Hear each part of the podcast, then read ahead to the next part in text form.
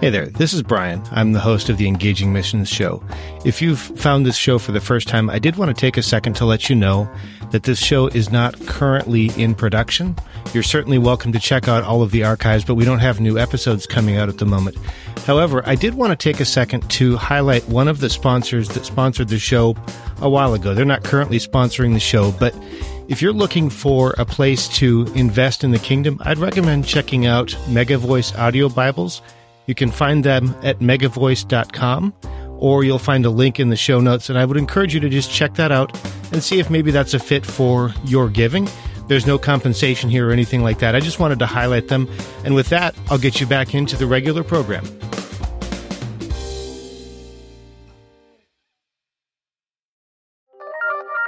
Can a difficult experience be what God uses to lead people into ministry? Well, that's one of the things we're going to be talking about.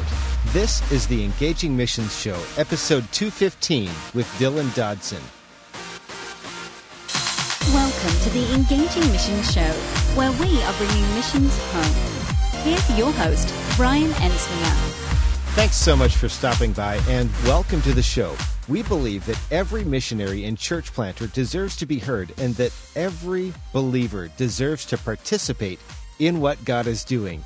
This week, we're going to be talking about a challenging experience, what it's like starting a new church, surrounding ourselves with wise counselors, and the power of a great team. I'm going to have for you a podcast recommendation brought to you by missional audio dot com and Tales from the Bench, and I'll share a little bit more about what that means a little bit later when we when we get done with our time with our guest.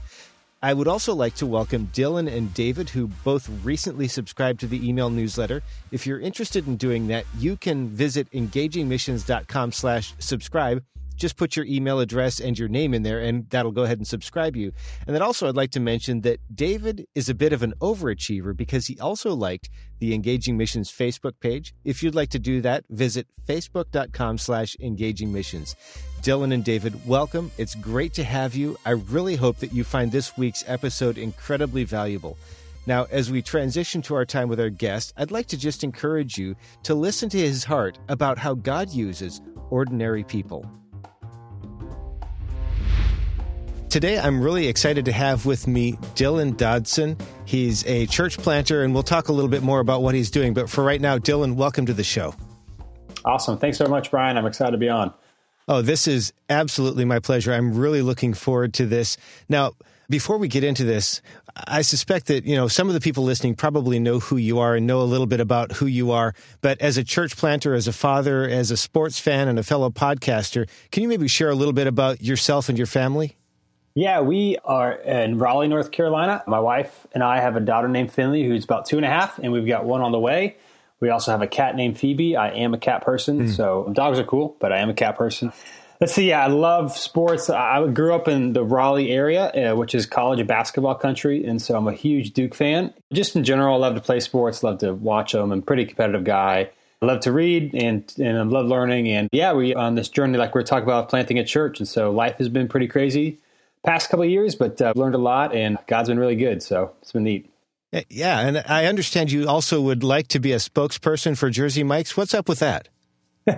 So those that know me, and if you've seen a picture of me, you don't know me. I'm pretty. I'm a pretty thin guy, you know. Don't. And so I, I also I'm one of those people that, that doesn't eat to live. Mm. Or, I'm sorry, I eat to live. I don't live to eat. Like okay. I really don't care. Like I'm just like whatever. It all tastes the same to me. But I love Jersey Mike's. I don't know why, but a couple years ago, I connected and we just, so number six, roast beef. If anyone wants to send me Jersey Mike's gift cards, that's my place. So I, I don't really care about food, but Jersey Mike's, that's where I want to be. So nice. So as I think about your story, I, I spent a little bit of time on your blog and checking out some of the things that, you, that you've put up there.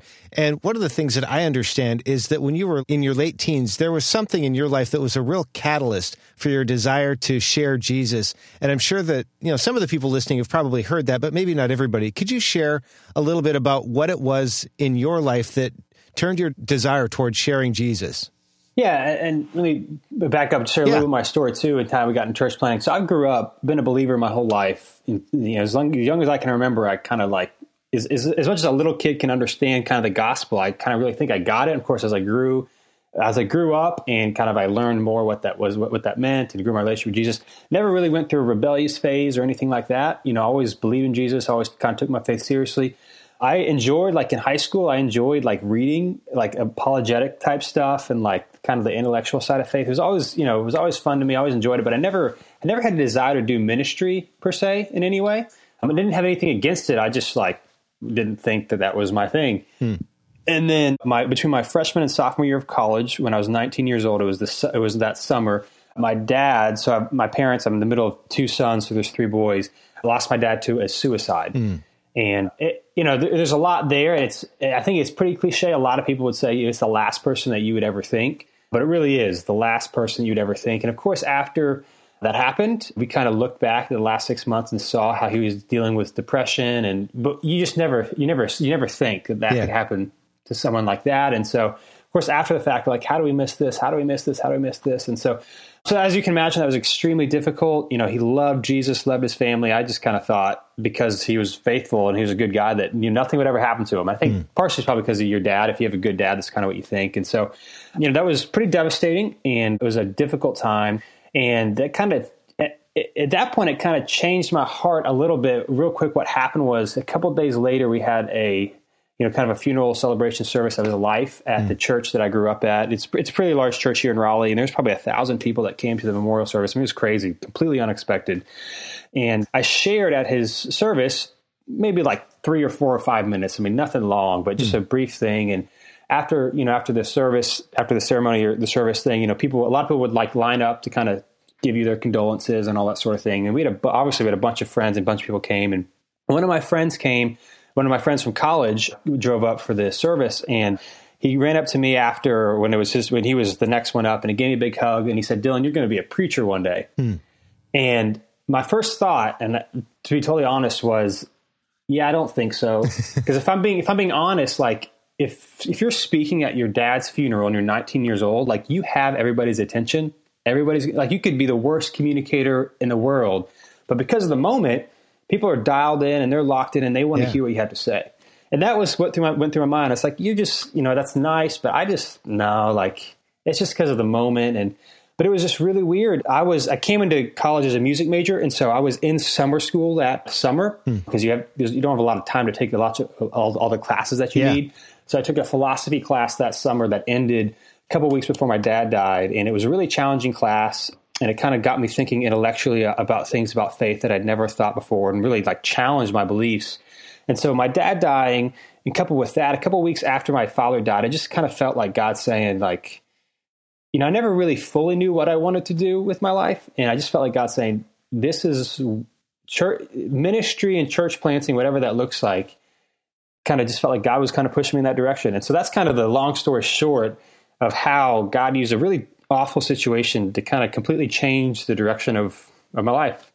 Yeah. Wow. I, that, and that's certainly something that I would never, never wish on anybody, but clearly God's yeah. used that experience. And you know, it reminds me yeah. of the, the scripture. It seems kind of cliche sometimes, but that all things work together for the good, for those who love God and who are called according to his yeah. purpose. And, and, and, and yeah, in my, in my story, I mean, I, I love to share my story because it, I love to give people hope. Yeah. And what I tell people using that passage a lot is that God really will use for, you know, all of our situations for our good and his glory if we let him, mm. right? Because we have, there's the, there is the way we, we, we choose how we respond. And it was really difficult for me, but man, when life is difficult and things are hard, you know, it's, we have the option. Are we going to walk away from God? Are we going to, how, how are we going to respond to this? But I've just found that if you're faithful and you cling to God, even when it's hard, even when you have questions, he really can use it for his glory and our good. Yeah. So. When, when you were going through that, one of the things I'm wondering is, I, I would assume that you had some conversations with God during that time. How did some of those conversations go? Did you ever consider even walking away? You know, it's really easy. It's really interesting. After my, my dad died, I never questioned like God and his goodness. Mm. And if he cared, like never, it was really weird. In fact, I switched my majors, to, my major to religion. I went to a, University of North Carolina, Wilmington, which is on the coast of North Carolina. So it's, you know, it's a public university. And I switched my major to religion, and mm. that was more difficult on my faith than losing my dad to a suicide. Wow. Now, I, I came out, I'm really glad I did, because I was challenged intellectually on a lot of things, and I of course, we can't. It, it taught me, I mean, we can't like prove that Jesus resurrected. We can't prove a lot of things. But what I learned from that is the answer to people's questions about faith, about faith is not always you just need to have more faith. Like there actually are qu- answers to questions that we can search for yeah. and we can find. And God gave us our brains to use. But it was difficult there for a few years. Just that was so my, my, my college studies was more way more difficult on my faith than losing my dad. And I would say I was probably, there's a lot of stuff that happened in the course of six months of that mm. year. We, I had five people close to me die. Wow. So I had my grandmother, which was my dad's mom. She died first. It wasn't really close because we lived in North Carolina, grew up, and they were in Florida, so we didn't see them a ton, but it still was sad, especially for my dad. Mm-hmm. And he died. And then a month after he died, my grandfather died, which was his dad's dad, or his dad. And so, again, it wasn't super close with his parents, but because my dad died and both of them died, it was kind of like, you know, like I was, you know, it was just hard because they're an extension of him. And then about a month later, I had an uncle die of a heart attack, which I wasn't super close to because he lived in Florida, but it was still like the fourth death in like four or five months. Yeah. And then I went back to school in the fall for my sophomore year. And very shortly into my sophomore year, one of my childhood friends in the neighborhood that I grew up with committed suicide. Oh, wow. So in the span of six months, I mean, it was like every time I got a phone call, and there were some other things that happened, but I mean, it was just like, every time I got a phone call, I'm like, what's next? And I was mm-hmm. depressed. I was, it was tough and it was hard. And I do, I mean, I don't say this, you know, just to say it, but man, if, I, if it wasn't for Jesus, I don't think I would be here today. I don't think I'd be alive today if it wasn't for the hope that I had in him. Wow. But what's interesting though, was in the midst of that deep depression, there was a couple months there, I think in September and October of that year specifically was so dark for me. I knew that God loved me and I knew that he cared for me. But even in that, I still felt like, man, I can't do this. But God was good, and he and I was I was probably depressed. It's a, kind of a long story for about nine months hmm. after, specifically, and obviously nothing was close to, to losing my dad, but it was a really tough time. But even in that, like I said, it wasn't really I ne- for whatever reason. Never questioned God's goodness and never questioned his love. I mean, I I understand that we live in a broken and fallen world, but again, clinging to the fact that he does love me and that he can use this situation. And my hope is, you know, using being able to use my story for the rest of my life, that more people get to become and get to meet Jesus because of what I experienced. Again, I, at the end of the day, would I trade having my dad back for all this stuff?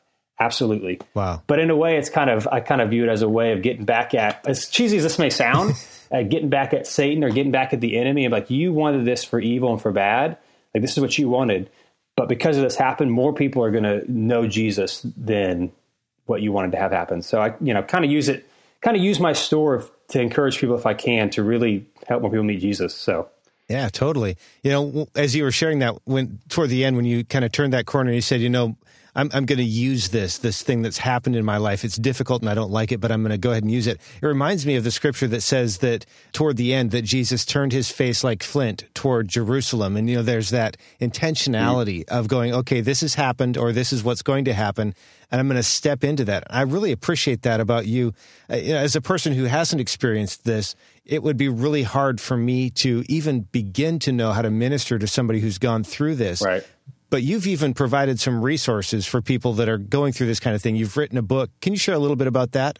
Yeah, and it's really interesting. So I, you know, even though I'm a pastor and a church planter, empathy and sympathy are not my strong suits at all. Mm. Like I'm not, I'm not a great counselor. I'm not a great, like, you know, if there's a problem, it's kind of like, we'll do this. And if you're not going to do it, then why are we talking? Like, I'm just not great at that. But you, but this tragedy has been really helpful in the fact that I'm still not great at that, but it has taught me, A, how to help people when they're going through tragedy, because I know it was helpful for me. And B, even though I'm not the most empathetic, when people are struggling with something that's really difficult, I can step in and help them. And not only help them, but have a voice. Hmm. Not to compare. Like when my dad died, people were always like, well, I can't compare this. But like, we don't need to compare because pain is pain. Mm-hmm. And so if you're dealing with something that's that's hard for you, then it's then you're dealing with that's hard. Like, you know, it's okay to just admit that. But it's really helped me, at least in that area, help people walk through tragedy because I was able to go, I went through it and I learned what was helpful and what wasn't. So part of it, like you said, was I wrote a book. My dad died when I was nineteen, published the book when I was twenty-one. I self-published it. It's called True Pain, True Grief, and a True God. And if I'm being totally honest, like I don't really promote it or talk a lot about it anymore. I mean, mm. if, the reason why I wrote the book was because I wanted to capture the raw emotion of what I was experiencing. So within a year after my dad died, I started writing it. And I knew I could wait ten or twenty years to write something and have more experience and have it be better. Hmm. But I didn't want to lose the raw emotion of it. So I went and wrote this book and published it. And it's, you know, it's good and I like it. And I, I definitely give it to people that are struggling, to hear what I was going through. And my hope is, you know, in ten or twenty years, as I get a little older, to actually go back and to revise it, because then I have kind of wisdom on my side, but then I also can pull from the raw emotion. But the book really is kind of my story and what I what my process was like, the kind of the first year after my dad died. Mm. And so in that regard, I, I think it's interesting and helpful. I don't know. Again, I was nineteen years old, so is it the best written book in the world? No. But that wasn't the point of me writing it. It was really just to kind of give people an account of here is my experience and here is what God taught me through it. And so that's why I wrote it, so that I could have something, at least in the future, to kind of draw back from and kind of show people this is what it was like, you know, when I was actually feeling those strong emotions. So, yeah, that that's, that's, that's great. So let's talk a little bit about the call to plant churches. You mentioned that after this happened, after this six month time frame or so, God started moving you into or toward full-time ministry. Is that when you received your call to be a church planter? How did, what's, what's the timeline look like for that? Yeah, it's really interesting. And some people like love the word calling, and some people are like, sure, don't don't like the word calling. They're like, God called you, God didn't call me. And so I don't know. All I can say is, like, about two weeks after my father died, I just really felt like God was saying, this is this is where I'm leading you. Mm. And then, as funny as it sounds, that fall, I went back to school after my dad died. So my wife and I, Christina, got married between our junior and senior year. I like to tell this story of college. Mm. We met our freshman year of college. And then between my, our freshman and sophomore year, she dumped me. And then between our sophomore and junior year, she dumped me again. And so that summer, our junior and senior year, was the first summer that she couldn't break up with me. So I tell people I was just tired of being dumped. So I just asked her to marry me so that she'd be stuck. Hmm. But no, it was really interesting. So I go back to school. I kind of felt like maybe, maybe ministry is what God wants me to do. I switched majors. I emailed my professor, because we had already registered for classes. Like, can you get in, me into any religion classes? Because I'm really interested in this. And so he did that. And so it was a couple months in, and Christine and I were actually broken up at the time. And I just like... I don't know, for whatever reason, and I, I, I wish I journaled better. I try to journal at least once a week, but I don't. Mm. But I but I have for about ten or fifteen years, at least periodically, done it.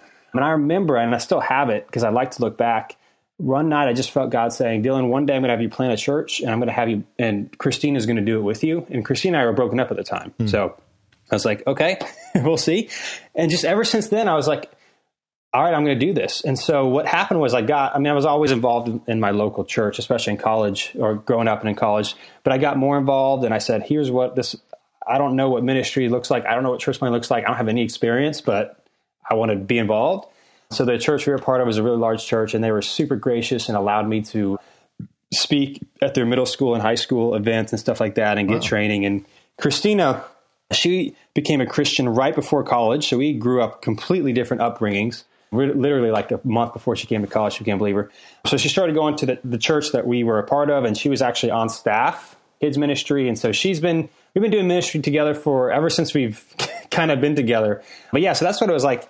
I was like, God felt like God saying church planting. I didn't know what that looks like. I just knew that I needed to get involved and get into, get experience. And so that's kind of what happened in college, is we started getting involved, and I started getting involved more heavily just to kind of learn what it looks like to, to do this thing. So yeah. So as far as like the, the word calling, you, you mentioned that not a lot of people, or, or some people don't necessarily like that. Do you view this as a specific calling that God gave you, or something that he's moved you toward that's kind of blossomed out of who you are? How does that, how does that fit in your mind? Yeah. I mean, I, I think that there is, there is nothing I would rather be doing. Mm. I, there's nothing I enjoy more than teaching people the Bible and helping them experience Jesus. I mean, there's nothing... At, I love it. It's difficult and it's hard.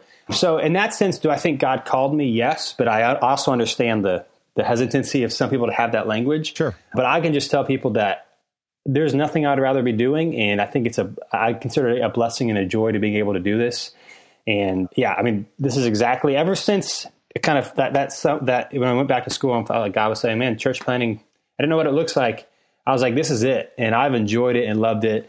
And I feel like I'm using I, I'm using my giftings where I'm supposed to be. And so I couldn't imagine doing anything else than what we're doing now. So very nice.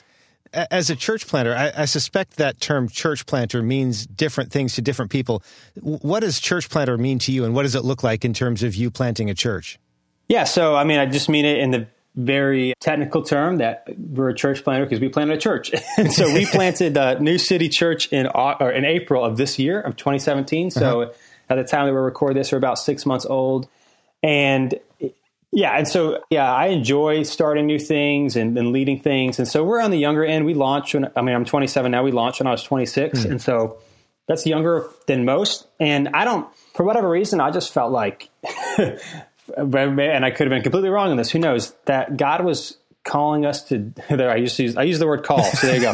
Just leading us to, to do, to plant a church younger as opposed to older. I, I don't really know why. I just, and I could be wrong on that. So anyway, we pursued it and we, we did it. And so we, we launched a church, and part of that is, man, at the end of the day, we want as many people as possible to see. Our mission at New City Church that we say all the time is to help people meet Jesus and grow in a relationship with him. That's what we want to do. Hmm. And we know that there is no more effective way to reach people that do not have a relationship with Jesus than planting churches. And so because that's the most effective way to reach people who don't know Jesus for Jesus, we wanted to be involved in that. Hmm. So our goal, even at New City Church, like we, we've launched and things are going well and we're learning and, you know, it's been great. And it's had its challenges. Like, we don't think we have arrived in any stretch of the imagination because, again, church planting, and what I've noticed too is church planting, it's not just effective in reaching people who don't know Jesus, but also people who do know Jesus but have never taken ownership of their own local church and taken leadership. It gives them a, an opportunity to do things for the first time. Hmm. And so our goal at New City is not just to say, hey, we've done it, but we actually are, we have a vision, a long-term goal of planting other churches and sending other people out, because we don't want to be, you know, ten, fifteen years down the road and kind of said, we made it, when if the goal is to reach as many people as possible to Jesus, for Jesus, and church planting is the most effective way to do that. We want to constantly be involved in that. And so although we've planted, we want to be a sending church as well to help as many people meet Jesus, because that that's what it's about. And that's why church planting for me is so dear to our heart, is because how can we help the most amount of people connect with Jesus? I mean, it, at least for now, it seems to be church planting, and that's what all the statistics point to. And so that's what we want to be involved in. Nice. And I love that vision to plant additional churches. Has has God begun to reveal to you a plan for how to either connect with or raise up leaders and then send them out in terms of effective church planting? Well, I can tell you, we we don't have a a complete, we have kind of a loose plan, but yeah. we do definitely have a vision. Our vision at New City Church, I used to kind of be embarrassed when I shared this, but now I I guess I've shared it so many times that I don't. And of course, all of our people will know it. Hmm. Our vision, New City Church, is to be actively reaching fifty thousand people in twenty-five years. Yeah. So that's fifty thousand people by twenty forty, by twenty-five years after we launch hmm. or begin launch. And here's what we mean by that. We don't mean New City Church being a fifty thousand person church, even if that's what we wanted, which we don't. I don't think that, I mean, God can do what he wants, yeah. but that's not happening. But what that means is through through New City and the churches that we send out collectively together in twenty-five years, we are reaching fifty thousand people together. There's two reasons that our vision is so big. One is because we know ultimately that God, and not to get a big theological debate with people, whether it's like, does God choose people or do they choose him? Mm. Regardless, we know that in the day, God is going to save people, right? He's going to work and he's going to bring people to himself. Like, God is going to do that. And so he, since he's already going to do that, we we just want to ask him to allow us to be part of that process. Like, he's already going to reach people. He's already going to, like, he's already going to work in such a way that people are going to come to him. And so we're asking to, to join in on what he's already doing. And the second reason our, that our vision is so big is because I fully believe, man, when we meet Jesus face to face and we see how amazing and awesome he is, mm. that we are going to look back in our life and say, God, why did I only ask you for this, for something so small, when you could have done something so large? Mm. And I don't want to meet Jesus face to face and see how awesome and glorious he is and be like, I only asked you for for something small. Now, fifty thousand, even to Jesus, isn't that big, but to me, it seems pretty big. And so those two reasons. One, God's going to do it anyway, and God's a big God, and we want to dream big. And if we don't reach it, or if we do, hey, man, at least we asked God for something big, and we were trying to work towards it. And so we have a loose plan in place, but but that's our vision. And so from the very beginning, people know this isn't about New City. This isn't about our preferences. It's about what can we do to reach as many people as possible for Jesus. Wow, that that's great. And, you know, as you were sharing that, I appreciate you sharing that with transparency, your perspective on God and asking for big things. It, something that I've been looking at recently is the demographics for the county that we live in. And I was really surprised to discover that out of about three hundred thousand people, only maybe one hundred thousand people in our county would consider themselves churched in any fashion. And right. to me, I'm like, that's two hundred thousand people. That's that's a lot of people. And, right. and I don't know how to get my head around that. How do you get your head around that? Yeah. I, I mean, and, and that what you're saying, so we live in Raleigh, which is about five hundred thousand people. Okay. And Wake County, that we the county we live in, I think two years ago surpassed a million. So fifty thousand sounds like a lot, right? But even in Raleigh, and I, and I, I mean, I don't want to, statistics change and sure. they're probably wrong. And there's one from, from uh, Wake County from like seven or eight years ago that says only about twelve percent of people are attending an evangelical church on a Sunday in wow. Wake County. Yeah. Now, part of that's probably because people don't attend every week and sure. doesn't mean they don't attend church somewhere. But at the end of the day, that's still a lot of people. So even if we just like round, like we're completely generous and said that fifty percent of people in Wake County or just in Raleigh attend a church on a Sunday, which isn't true, that means there's two hundred fifty thousand people just in Raleigh who aren't connected somewhere. And so that goes back again to the fact that, man, there's a lot of people that don't know Jesus. So fifty thousand is big, but it's not, I mean, compared to the amount of people that, that, that we are asked, that, that God is asked, that we can impact. And I don't know, right. it's, it's hard. It's a lot of people. And that's why it goes back to, we just, we're asking God that we can be a part of what he's already going to do. And what we know, what we say to at New City Church a lot is that God doesn't use great people. He uses available people to do great things. Yeah. All throughout Scripture, you see people who are messed up and broken, but God uses them not because they're great, but because they're available to God and they took steps of faith. And so for us, asking God to do, to do something amazing is not because I'm great or New City is great or we are great. It's because God is great. And so the question is, what does it look like for us to be available so that God can use us in such a way that we can make a big impact? And so, yeah, I don't, it's a lot of people. Mm-hmm. And at the end of the day, you wish you could do everything, but we know that we can't do everything. I think Andy Stanley says, do what, do for one what you wish you could do for many. Yeah. And so if a lot of us just do for one, I mean, fifty thousand is a lot, but I think it's possible, you know, sometime down the road at some point. So yeah, totally. So five or six months ago now, you you launched. In the last half a year or so, have you have you faced any challenges, or have there been any things that you've had to to overcome in order to to continue growing and maturing? Yeah, I have learned so much. So again, we're in our twenties and we're launching a church, and so there's just a lot of wisdom and experience we don't have. It's weird that now that we've launched, I wouldn't recommend most people do it. I I, I wouldn't change what we've done in the fact, in the sense that I would have still done it, but I do see the value in waiting and getting more life experience and mm-hmm. wisdom. But even in, I mean, there's, so that being said, if I could go back eighteen months ago and start the whole launch process over, I would have done things so differently, yeah. like so differently, so much so differently. And so we've learned a lot to hopefully help other people plant. It's, we've been really fortunate in the sense that everyone tells you when you plant a church, like all their horror stories of like all these crazy things that happen to them. Mm-hmm. And so it really freaks you out. Like, oh my gosh, what's going to happen to us? What I've realized is that everyone has like one or two horror stories, but everyone remembers their horror stories. So when they tell you, it makes it seem like every week you're going to like something crazy is going to happen. We've been really, really fortunate though, that we haven't at this point had a lot of crazy, like unfortunate bad things happen to New City. So that has been good, but at the same time, it's really for me, like even even just the six months ago, six months since we've launched, I feel like I have learned so much, that I have grown so much, that God has been really gracious to me and our church. And we're really just learning, man, what does it look like to, to get our people on mission? What does it look like to live on live in community with one another? So thankfully, we haven't had a lot of crazy horror stories yet. Uh, it's really just been a lot of growing and learning, and our people have been gracious with me, and God has been gracious with us. And just trying to, to learn who we are as a church so that we can really be more effective in the future. Yeah. You've mentioned a couple times now your your age and the wisdom that comes with continuing age. Do you have any mentors or peers that you're able to go to for guidance or encouragement or wisdom? Yeah, I am. And I'm so big on wise counsel. Mm. I, right or wrong, I tell God if I'm struggling with a decision, I said, I'm going to ask a couple of these people, and whatever they say they're going to do that I should do, I'm going to assume that's from you. Mm. And so I just, yeah, you can't, one of our values at New Cities, you can't do life alone.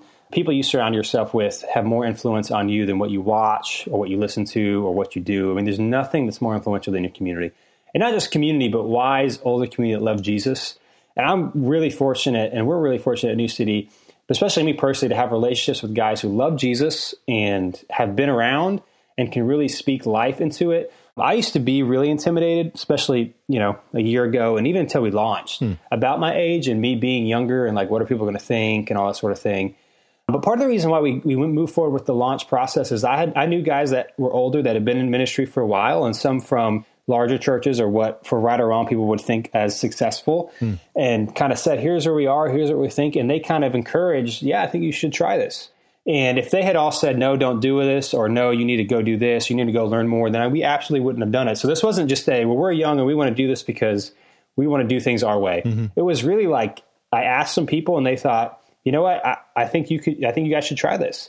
If it wasn't for that, then we certainly wouldn't have done this. And even for now at New City Church, we've got some, again, I've got some relationships with some men who are older, wiser, and really love Jesus, that if it wasn't for them, I don't know where New City would be, but I just have some really wise counsel that, yeah, if we were if we were on our own, things would be a mess. I know that for sure. So, yeah. So this this group of people that you get get wise counsel from, did they also help you choose or to, to point you in a direction as far as like where you might consider locating a church, or how, how was it that you decided, okay, this is where this is the the building, this is the community that we're going to be a part of when we launch? Right. Yeah, because that's the question. Where do you launch a church? Yeah. So I'm from the Raleigh area originally. Christina, also my wife, also grew up in the Raleigh area. Okay. We met in college, and neither one of us had a desire to move back to the Raleigh area. And so we knew we wanted to plant a church, and so we were going to move to actually to Texas to go to seminary, even though there's a seminary in the Raleigh area, okay, because we just wanted to go somewhere else. But then halfway through our, our senior year of college, the church we were a part of, the college pastor there said, hey, I'm going to plant a church. And so I thought, well, I could go read about it, or I could actually do it. Yeah. And so we stayed in Wilmington and helped plant a church. We were there for a couple of years. I did Liberty. I did my got my master's degree online, but it was an invaluable experience. And about two years in, we we're kind of wondering, okay, what's next for us? Where where do we go from here? And possibly thinking ministry wise or just in general. And long story short, there were a couple of reasons that led us back to Raleigh. And I'm really glad that we're here because too, now that we've launched, because I know that's a lot of people kind of, what's called a parachute plan is where they would just go move somewhere and launch a church. Okay.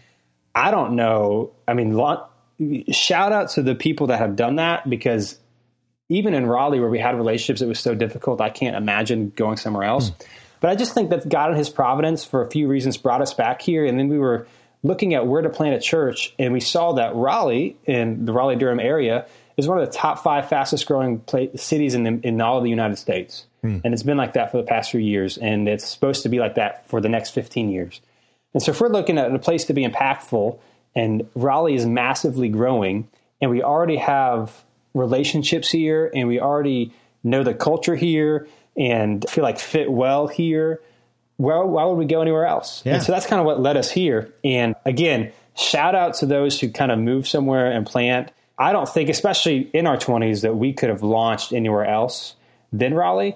But that's kind of what is it. We we ended up moving back to the area. We saw how much it was growing and how much it needs more churches. I mean, even even to keep up with growth, let alone actually reaching more people in Raleigh for Jesus, just to keep up with growth alone, there needs to be more churches. And there's a lot of great churches here in Raleigh. It's not like we came in and doing something that no one else is doing. There's a lot of great churches here in Raleigh. We've got a relationship with a lot of the great pastors here. But we're like, we're from here. This place is growing. What better place to launch a church than a place that we already know? Yeah, I I love that. And you know, as I'm as I'm trying to think about, okay, where can we go from here? Because you've you've shared so much meat. There are a number of different things that are kind of jumbling around in my head because there, there's just so much there. And, and one of the things that I'm kind of wondering, as a church planter, you're now about six months into this or so, and Raleigh is growing. There's obviously new people either coming to the area or a lot of people being born and continuing to grow up. Are you able to find a way to connect with new people who are new in the community and invite them to be part of this? How, how do you, what's your outreach look like? Yeah. I mean, a lot of it is creating a place that people enjoy and want to be. Mm. We're obviously, especially because we're younger, but it's just in general, we, we are, we take our social media presence very seriously.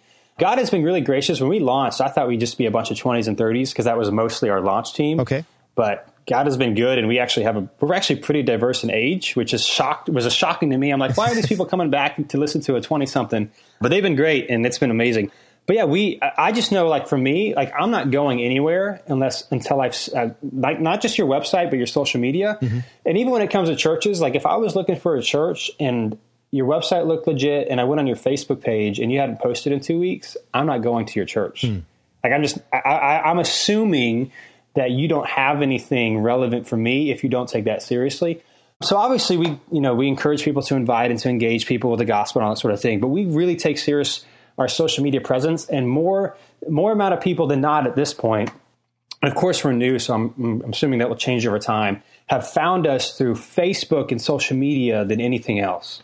Not like a sign, not like a mailer that we sent out, mm-hmm. but simply people are already online. Like, we're, how can we engage people where they already are? And in the United States, most people are on social media. And so we take that seriously. We spend a lot of time on it. And that's how we've been reaching a lot of new people in our area. Okay. Yeah, that, that's great. Uh, kind of turning the, the focus a little bit on, uh, more toward you specifically. You're a, you're a pastor, you're a church planner, you're a father, you're a sports lover, a wannabe spokesperson. You're you're also a podcaster. So there's a lot going on in your life. Uh, I'd like to focus yeah. for a little bit on your podcast, but before we do that, I'd like to just know, how do you how do you keep it all under control? That's a lot of stuff to juggle. We are, I mean, again, this is in God's providence. I don't know how we could have done otherwise. We, God has been so good, and we have such an amazing, not just a group of people at New City, but a group of, that a team. So mm. I like to make a joke. We have six staff people at New City Church as a church plant. I'm the only one that's paid. One guy is ra- has already finished raising support. We're about to have another guy come on who raised support so they could work. And I didn't ask them to raise support. They just did it. So we have, as a church plant, we have me. We have a guy who runs our volunteer coordinating and, and outreach, mm. so Sunday morning and stuff in the community. So that's one person. We have our, a social media person who does all social media. We have a worship leader who does our worship and production. We have a kids director. And then we have a guy who does all of our administrative and community group stuff. And so, I mean, it, I, I can't imagine launching a church on my own, let alone. I, so I like to make the joke that we have the most amount of staff per person that any church plant's ever had. Wow. And so that's that. I mean, that's it. Yeah. Like, we just have a lot of help, and people just really want to be involved. And I, I don't know what, why that's the case, but I'm, I'm not going to question it, and I'm just going to be really grateful for it. And so that's part of what's allowed me to do some extra things, is the fact that there's just a lot of help, and not only are they. Do we have people that want to help, but they're they're all doing, like, they're killing it. Like, they're doing a great job. And so it's it just makes it even that much better. Wow. So. Yeah, that, that's wonderful. So let, let's shift our focus to your podcast. It's it's a show that I've checked out a few episodes of. Can you maybe tell us a little bit about your show and who it might be good for? Yeah. So a few months ago, uh, one of the things that I'm passionate about, I guess I should start there, yeah. is helping people, and, like, what does it look like to live out your faith in everyday life? And so the podcast, it's not, I mean, there's a lot of great leadership podcasts, there's a lot of great podcasts and just materials on how to learn more about the Bible and be a Bible scholar and all that mm. sort of thing. But I'm just really passionate about taking the average person and letting them see the relevant, the relevance for Jesus, in their, not just for eternity, but here and now. Like, what does it look like to follow Jesus now? Mm-hmm. What does it look like practically? And so I have a podcast called the Faith in Life Podcast, where all I do, similar to you, Brian, is I interview people, except I interview people in different jobs, careers, and seasons of life. And what I do is I ask them to share a little bit about their story, and then we talk about what does it look like for your faith to impact what you do at your job, mm-hmm. impact your relationships, to show people, oh, A, how does my faith play out in my life? And then B, practically show people, what does it look like for me to live out my faith? Because I think so many, so often we think, I don't know enough about the Bible, I'm not smart enough, I'm not good enough, I don't, like, surely God can't use me. And my hope is that people, as they hear this podcast, see, oh, there's how. here's how God's using them.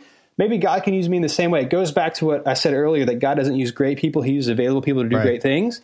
And so here's, I mean, just I'm just interviewing a bunch of available people, seeing how God's using them to hopefully encourage others to see how could God use me in my work or in my relationships or in my seasons of life. So that's kind of what the podcast is about: is me interviewing just a bunch of different people, and it's great too. It's a, it's a little selfish at the same time, because then I get to meet and interview a lot of great people that I wouldn't have the opportunity to do otherwise. So it's a win-win. Yeah. So speaking selfishly, I, I just want to say this is the podcast idea that I wish that I would have had, because you, you're you're only dealing primarily with three or four different time zones. You have an incredible right. variety of people that you can draw from, incredible variety in walks of life. I think it's a great thing, and I think it's worth, you know, for those of you who are listening, I think it's worth checking out. So I'm going to make sure that we link to that in the show notes. I am wondering, Dylan, as you think about this show, is there, as you think about maybe one or two of your guests, what, what have they shared that's most surprised or inspired you? I don't know if I, I think maybe answering it more gener- generally sure. would probably be easier. It's just that, that, like, I, God, you don't have to be in voc- paid vocational ministry to make a difference. Hmm. In fact, being in non-paid vocational ministry, like at a normal job, you have so much more impact and influence than you realize. Being around people on a day-to-day basis, I, what I love about the podcast is just hearing how people, I mean, I, I mean, even so far, we've interviewed teachers, we've, I've interviewed an illusionist, I've interviewed a finance guy. Yeah. I mean, um, I've interviewed a mom, like all these different people. And so in all these different varieties of just seeing like that Jesus really is practical and has implications for wherever you are and learning what that looks like for them. Because what it looks like for me as someone in ministry is different than a, than a stay-at-home mom. Yeah. It's different than someone who's an author and a speaker. It's different than someone who's working in the food industry. Like it's different. And so just seeing how Jesus impacts all those spaces, I think is really, really neat. Oh, I, I love that. And, and as we as we kind of tie a bow on this, I, I've got a question that popped up that I didn't prep you for. And so if you're not comfortable with it, that's fine. Just let me know. But I'm thinking if you were able to project forward, you know, thirty, forty, fifty, seventy years, and you're lying on your deathbed and you have the opportunity to leave one last message for Christians, what would you want to share with them? Probably what I, seventy years from now. So I like that. Let's say I'm going to live seventy more years. Yeah, I'll probably great? look back and be like, that's what you chose. So you could have chose anything. You chose that. I, I would say what I, I've said a couple times already, because I think it's so true. And as we're, you know, especially now as, as, a, as a pastor of a church and, and preaching most Sundays and being able to spend a lot of time studying and learning God's word and all that sort of thing. Like, I, I don't just say it because it sounds cool. Like, I could not emphasize enough that God does not use great people. He uses available people to do great things. Mm. Like I look at my own life, not saying that New City or I'm great because I'm not, but like there's nothing, I'm a skinny white kid who like loves sports and isn't cool or hip. I mean, I'm like, I just like want, want God to do some cool things. Mm. And I just, when I look at people that I know, people that I interview on the podcast, like I, it's really like God does not ask for great people. I mean, hardly anybody that he used throughout scripture has it all together. Most of the people he used were like, why would you... Why would you use, like, what is good about this person? Surely you could have found someone better, but it's just them being available. And it's, people really understand that God, like, I want to be careful. I don't want to say like, God has a great plan for your life, mm-hmm. because I think that that can give the wrong connotation. Like if I'm faithful, I'm going to do all these amazing right. things. I'm not saying that, but I'm saying, man, eternity is a long time. And it's really easy for us to look at people. Let's say we live seventy or eighty years who have a lot of money and a lot of influence and be like, it must be cool to be, to be, to be them. Yeah.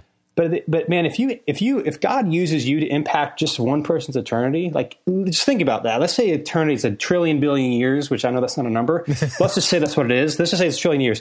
seventy to eighty years is nothing compared to a trillion years. And you have the impact of the ability to be used by God. God, for whatever reason, typically uses human means to accomplish his mission. He doesn't have to, but he brings us along for the ride. But you have the ability to impact someone's trillion billion years. Like that is a great thing. That's an amazing thing. And so I re- that's what I want people to know is like, you don't have to be amazing. You don't have to be awesome. You just have to be available. Uh, I guess I, let me show you, let me tie a bow on it with this yeah. quick story. I uh, talked to a guy a couple weeks ago. Let me just give like a relevant example of what this looks like, who has a, has had a, had kidney failure when he was in college, a bunch of health stuff. He didn't, he had dialysis, but it didn't go well. And so it led to problems later in life. And so recently he's had both of his legs amputated. Ooh. He had his second leg amputated just a few months ago. And as of this recording, so there's a guy, again, with no legs. And two weeks from today, when this recording is taking place, he is leading a team of people to Houston, Texas to help Hurricane Harvey relief, wow. clean up and rebuilding. So here's a guy with no legs who's leading a labor-intensive team to clean and rebuild Houston. Mm. Like, is that, if that is not God not using a, a great person, but available, like he's just being available and God's doing a cool thing. Yeah. And I think God can do that in other people's lives if they just make themselves available to him. Wow. That's great. Dylan, how can we best pray for you? Yeah. I mean, New City Church is awesome, but you know, there's discouraging moments. There's difficult moments. For me, wisdom, wisdom to learn to lead well. And then ultimately, I think it's so easy for people in ministry to feel like we're doing this for everyone else, to help other people meet Jesus and help other people grow in relationship to Jesus. But at the end of the day, like I want to be growing in my relationship with Jesus. Like I want to be able to say at the end of this year and next year and every single year that I grew and I love Jesus more than I did when the year started. So my prayer is for wisdom. And that also at the end of the day, I'm not just doing this to try to help other people, but that I myself am actually growing in my love and appreciation for Jesus. Wow, good stuff. For those of you listening, I would like to encourage you to take a minute, stop this recording, and go ahead and take a minute to pray for Dylan. I know from my experience, it's really easy to forget. So I'd just encourage you to do that right now. Dylan, I'd like to say thanks so much for doing this. I really appreciate being able to connect and hear your story. This is awesome. This has been awesome, Brian. Thanks so much for having me on. You're welcome. In just a minute, I'm going to have for you Tales from the Bench. But before I do that, I do have a podcast recommendation for you, brought to you by missional audio dot com. This week's podcast recommendation is Movements with Steve Addison. It features stories and insights from the field on multiplying disciples and churches everywhere. And I think it's really worth checking out. One of the things, if, if you've followed it for a while, you'll know this, but if not, Steve Addison and his wife have actually finished up the ministry that they had planned in, in England and, and in Europe. And they're in the process now of moving back to Australia. So if you're interested in connecting with him and finding out more about Movements and also about what's going on in his life, visit movements dot net or just stop by missional audio dot com and find the Movements podcast right there. I think it's great. I think it's worth subscribing. subscribing to, or at least worth checking out. That's Movements with Steve Addison. So, Tales from the Bench. What in the world am I talking about? Well, if you're a sports fan, you might think that I'm talking about being on the bench and waiting to play, but that's not actually what we're talking about. I'm talking about a conversation that I had with my father-in-law, and I'm going to tell you in just a minute why I think this is going to be interesting to you. My father-in-law is a judge in the Atlanta area. And as a judge, you know, he's not a politician in the sense that he doesn't do party politics or anything like that, but he's very interested in public policy. It's not something that's near and dear to my heart, but it is something that's near and dear to his. And when they were up here a few weeks ago, I was talking with him about some of the things that are going on. Frankly, some things that I don't necessarily understand, but some things that are going on. And during the course of that conversation, one of the things that stood out is the difficulty in creating public policy or creating a policy for a large group of people that effectively addresses every potential problem that might be in that area. And I don't want to necessarily pick a particular issue because I don't want that to become the the topic of this conversation. But just in general, what happens is you have to create a policy or a system or something like that to address a large problem within a population. But within that large, broad stroke, big paintbrush type thing, there are always individual challenges and individual experiences that maybe don't exactly fit the mold. And you can continue going on and trying to make the system more and more complex to accommodate every way that people might try and take advantage of it, or every way that maybe people would slip through the cracks. And doing those is going to become incredibly challenging. And what you end up with is, on either side of a two-sided argument, you have, in general, a system that either person will argue either does or doesn't work. And within that, there will always be particulars where that particular system doesn't work. And so you can end up in this kind of endless fight, if you will, between trying to define a broad system to address every little thing. And that's what got me thinking about what I think is going to interest you, because it also speaks to our presentation or our experience in the kingdom of God, because we can try to design a system, a template, a model to address a particular challenge in our society or a particular way to bring the gospel to people. And I don't want to discount any of those. But in at the at the end of the day, when it's all said and done, it's actually us with the Holy Spirit inside of us that bring the gospel, whether it's bringing a message of the gospel or bringing acts of service or bringing a smile and love. At the end of the day, it's us operating within the kingdom to bring God's light into those situations. And so I'd like to encourage you to continue refining systems and coming up with models and continue trying to work on these things, but never forget that there's a king who sits on the throne and he defines what works and what doesn't work. And it's our job as best we can to submit to his rule, whether it seems to fit or not, because he's the one that does the work. It's the Holy Spirit that calls people. And my encouragement is just to remember that in the middle of this, we're submitted to a king. We have systems and frameworks that we try to work within because they make things easier. But it's us connecting with God that makes the difference.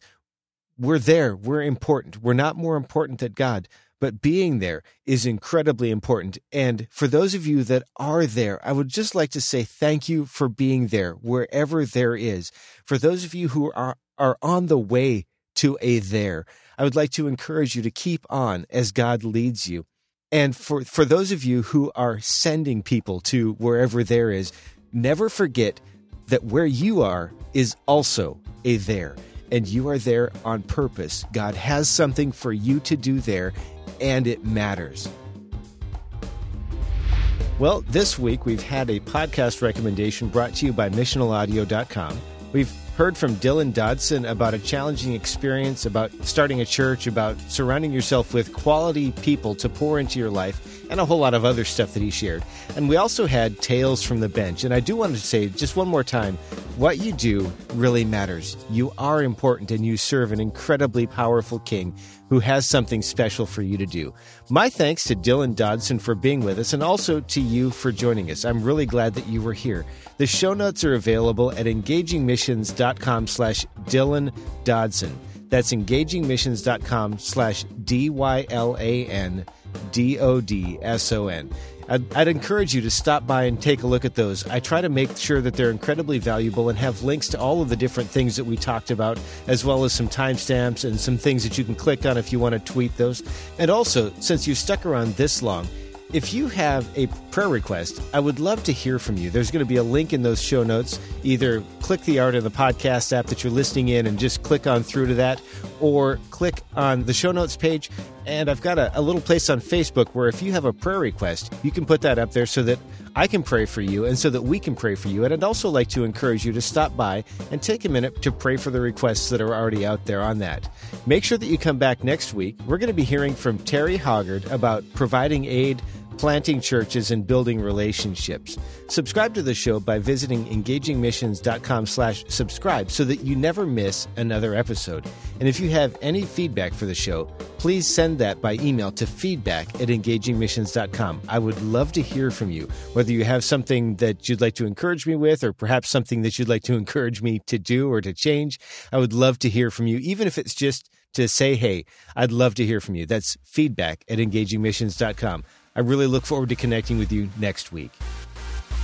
Thanks for listening to the Engaging Missions Show.